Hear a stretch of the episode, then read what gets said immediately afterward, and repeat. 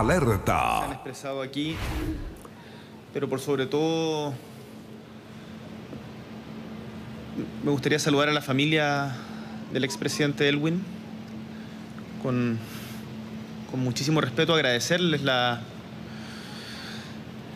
la generosidad de permitirme también ser parte de este acto y a través de usted saludar a tanta gente a lo largo y ancho de Chile, a quienes el presidente Elwin llenó de una profunda esperanza. Y digo, y me atrevo a decir, a lo largo y ancho de Chile, porque de mis primeros recuerdos en el extremo austral de nuestro país es esa calcamonía del no con el arco iris y una manifestación en Avenida España, en donde en Avenida España en Punta Arenas, donde la gente se subía hasta los techos para poder justamente celebrar el reencuentro de los demócratas.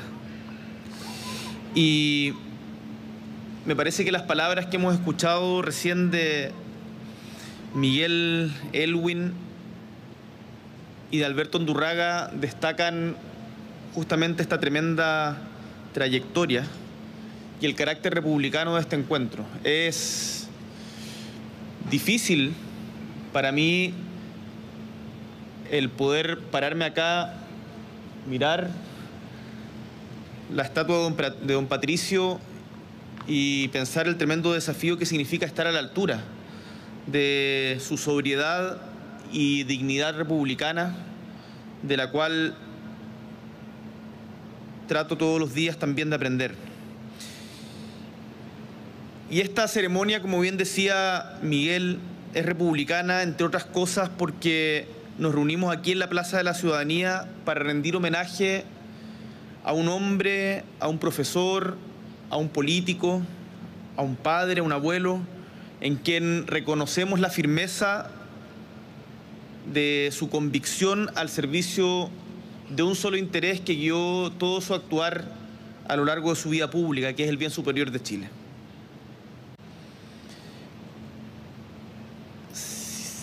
Si mal no recuerdo, en el, en el libro de la historia oculta de la transición se cuenta estas anécdotas que es imposible verificar, pero que uno presume que son verdad. Que el expresidente Elwin le dice a su ministro del Interior, adentro del Ford Galaxy, del histórico Ford Galaxy, ¿te das cuenta, Enrique, en lo que nos estamos metiendo? Y cuando uno piensa en, esa frase que, claro, parece muy cotidiana, muy sencilla, era tremendo lo que se estaban metiendo. Pero también vale la pena pensar que, esto, que esta estatua no parte solamente del 11 de marzo de 1990, ni siquiera nace a partir de la creación de la concertación de partidos por el no en febrero de 1988. Si uno va más atrás puede ir a la creación del Grupo de Estudios Constitucionales, conocido como el Grupo de los 24, en los momentos duros de la dictadura. Quizás si uno extrema incluso un poco las cosas puede ir más atrás y se remonta el día en que Patricio Elwin le dijo a su amigo Clodomiro Almeida, mira Cloro, voy a entrar en la falange y espero que algún día seamos aliados. Y lo fueron, finalmente. O tal vez, y creo que vale la pena dar cuenta de esto, no voy a leer el largos, largos pasajes, pero sí un poquito de este libro que, de entrevistas que le hizo Margarita Serrano con Ascanio Cavallo a, don Patricio, que se llama El Poder de la Paradoja, 14 lecciones políticas de la vida de Patricio Elwin, que lo estaba revisando para este discurso. Y quizá esta estatua también resume la conciencia histórica de un personaje que atravesó toda la historia de Chile. esa conciencia histórica que muchas veces perdemos cuando evaluamos las cosas solamente según el momento en el que estamos pasando. Pregunta Margarita a don Patricio si su abuelo era balmacedista. Y él responde, el único recuerdo que tenía mi padre de mi abuelo era que él, teniendo unos tres años, su madre lo llevó a la cárcel de San Javier, donde su padre estaba preso por haber sido balmacedista. Mi abuelo paterno fue regidor y oficial del registro civil de San Javier y después del triunfo de la revolución lo metieron preso por balmacedista. Salió de la cárcel y murió al poco tiempo. El 26 de julio de 1931, el día en que cayó la dictadura de Ibáñez, mi padre llegó a la casa temprano, a las 5 de la tarde, habitualmente llegaba como a las 7, y puso la bandera en el asta de nuestra casa. Después me invitó a caminar, como solía hacerlo. Entonces me dijo, este es un gran día. ¿Por qué le pregunté? Tal como la niña del futuro en el discurso de Alberto le preguntaba a su padre eh, por esta estatua. Bueno, porque Chile recupera su libertad, su democracia. Yo tenía 12 años. Pensar en la conciencia histórica que atraviesa, que atraviesa la vida de don Patricio Elwin y en donde finalmente él, junto a su grupo, terminan también haciendo la historia, junto al pueblo de Chile, por supuesto, es tremendo y nos invita a mirar esta Plaza de la Ciudadanía con, con otros ojos. No son solo bronce, no son solo estatuas, no son solamente palabras al aire, sino que son el alma de Chile, son la historia de Chile. Y por lo tanto es nuestro deber tratar de aprender de ellos.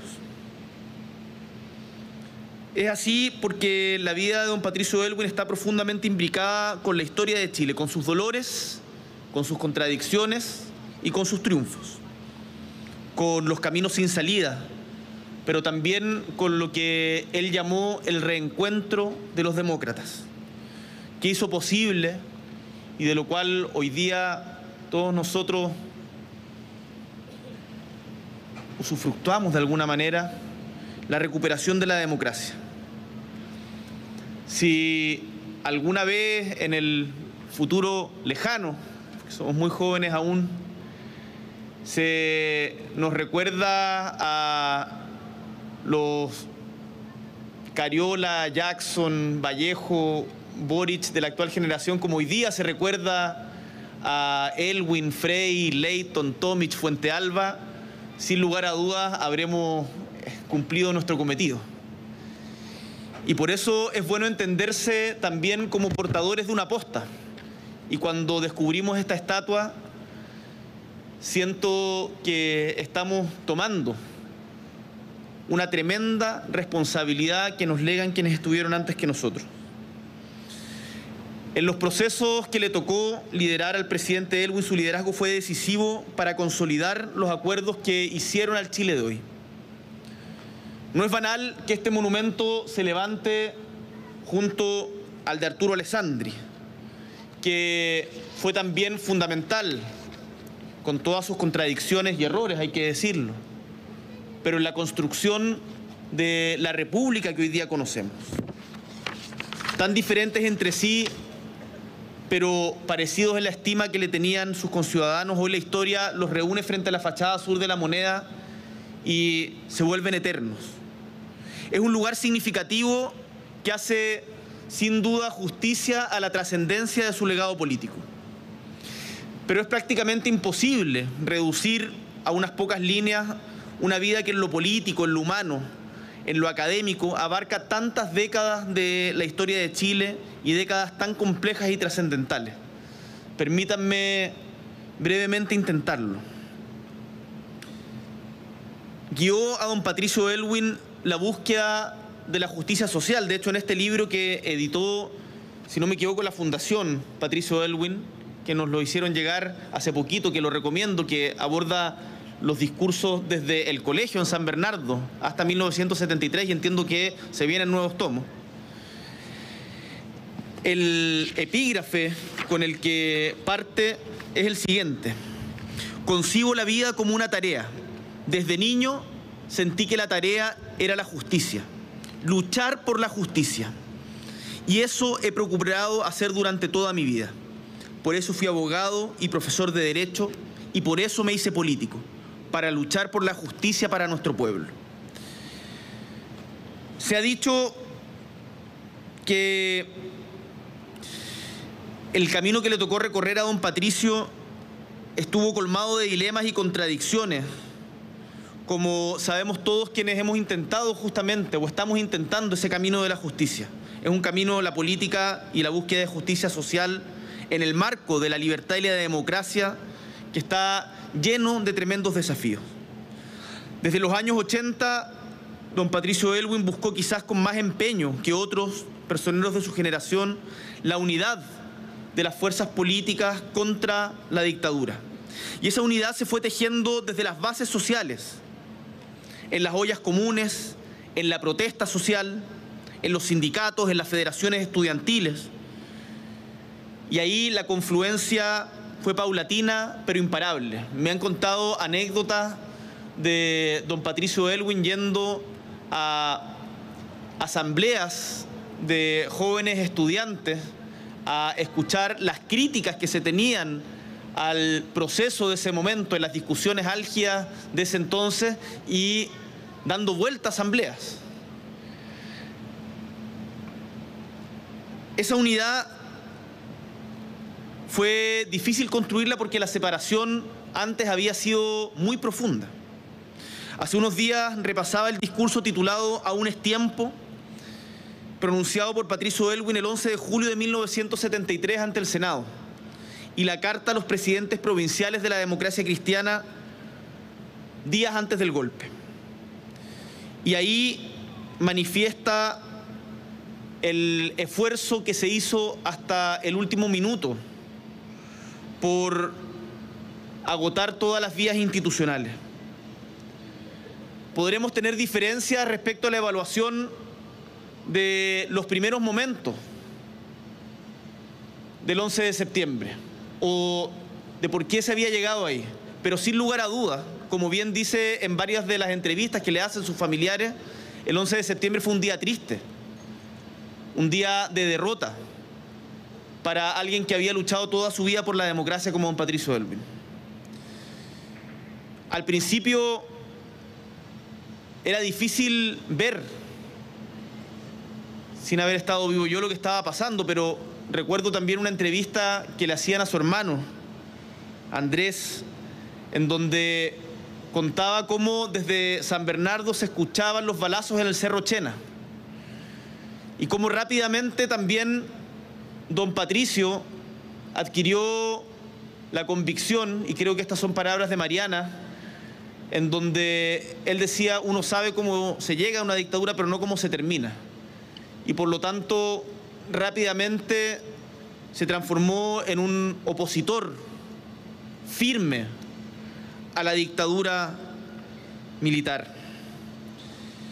Es reconfortante encontrar en estas palabras que recogen parte del pensamiento de Patricio Elwin la historia de Chile y también el Elwin que pide perdón públicamente al entregar el informe Rettig, al Elwin de la Unidad Nacional, con las legítimas diferencias, pero con la firmeza y conciencia de que, como dijo él con tremenda valentía en ese tremendo discurso en el Estadio Nacional, Chile es uno solo. El presidente Elwin, según recordaba el maestro José Salaquet al despedir sus restos en el Congreso Nacional, siempre entendió que la justicia en la medida de lo posible implicaba hacer todo lo humanamente posible y no una justicia desganada o reticente. Mi padre demócrata cristiano de los años 60, siempre me criticaba y peleábamos, todavía un poco, eh, porque nosotros, nuestra generación, ha levantado una visión crítica de la transición. Y mi padre me decía, en el colegio, en la universidad, en la Cámara de Diputados, ahora en la moneda, es que ustedes no vivieron esa época. Ustedes no saben lo que significaba tener a Pinochet como comandante jefe del ejército. Saber lo que era priorizar. Y efectivamente hoy día esas palabras que a través de mi padre, hoy día me las imagino en nombre de don Patricio, retumban fuerte. Y desde esta tribuna quisiera aportar una breve reflexión al debate sobre lo posible en política, respondiendo a la interpelación que hace mítica la frase. La medida de lo posible pertenece a los pueblos, a las mayorías, y sus límites se encuentran allí donde se alojan las principales preocupaciones y los anhelos de todas y todas. Lo posible es lo que por lo que hay que dejar todo nuestro esfuerzo, todo nuestro empeño. Es lo que se define colectivamente. No es el desgano, como algunos malamente pudimos haberlo interpretado anteriormente. Requiere, por cierto, de gobernantes dispuestos a la escucha, al diálogo y al entendimiento que trascienda al oficialismo y abarque a todos los sectores políticos, a todos los sectores políticos y sociales. He dicho y reitero, tomando esa enseñanza, que quiero ser el presidente de todos los chilenos y chilenas. Y para el cumplimiento de este signo republicano, que es el mayor desafío político que tenemos, es necesario salir de las propias trincheras. Y quiero aprovechar esta instancia para invitar a todos y a todas a hacer lo mismo. Al oficialismo, a la oposición, a la ciudadanía, a los sectores empresariales tenemos por delante la tarea común, como la tuvo en su momento con otros desafíos el presidente Elwin, de construir un Chile donde quepan todas y todos. De eso se trata la reforma tributaria, de eso se trata la reforma de pensiones, de eso se trata la reforma a la salud. Pero nuestro mandato sabemos no solamente empujar las reformas, sino también lograr que se aprueben y para ello hay que construir puentes, como el puente al que hacía referencia el diputado Undurraga, y eso requiere dialogar y tener la valentía de dialogar con quienes piensan distinto a uno, tejer acuerdos, restablecer las confianzas. Esa es la tremenda magnitud del desafío y la política debe estar a la altura. Hoy, a diferencia de los años 90, enfrentamos desafíos distintos, problemas que también son complejos, con una sociedad desigual e insatisfecha que nos exige más de nosotros mismos el descrédito de la democracia, la tentación de liderazgos facilistas que afirman que las soluciones pasan por dejar de lado la política y ofrecen en cambio un caudillismo simplista, promueven caminos que llevan a callejones sin salida. Lo hemos visto en el escenario internacional y no estamos exentos de esas desviaciones. Por eso no me voy a cansar de repetir recogiendo el legado de los mejores, de los nuestros, que la democracia, que los problemas de la democracia en nuestro país los resolveremos con más democracia, nunca con menos. Y el construir una democracia sustantiva donde, los, donde las personas ejerzan sus derechos plenamente, donde el debate y la deliberación contribuyan a encontrar soluciones de mayoría a los viejos y nuevos problemas que nos afectan, desde las jubilaciones, los cuidados, hasta la transición justa a un modelo de desarrollo sustentable, la seguridad de nuestro pueblo son hoy los desafíos que nos impone el presente.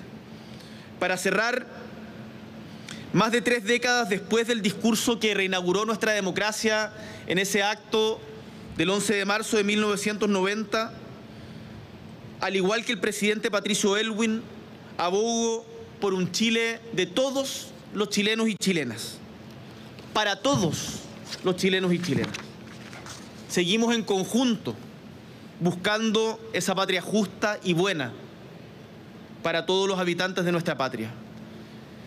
Ese país que él buscó con generosidad, responsablemente, durante toda su vida, la que hoy justamente homenajeamos. Muchísimas gracias. Bien, las palabras del presidente Gabriel Boric eh, en eh, momentos en que mm, se inaugura, ¿verdad?, esta estatua al presidente Patricio Elwin en la Plaza de la Ciudadanía, en la cara sur del Palacio de la Moneda, al borde de la Alameda Bernardo O'Higgins. Con esta imagen nos vamos a la pausa, volvemos en un instante con más alerta en Mega Noticias. No se vaya.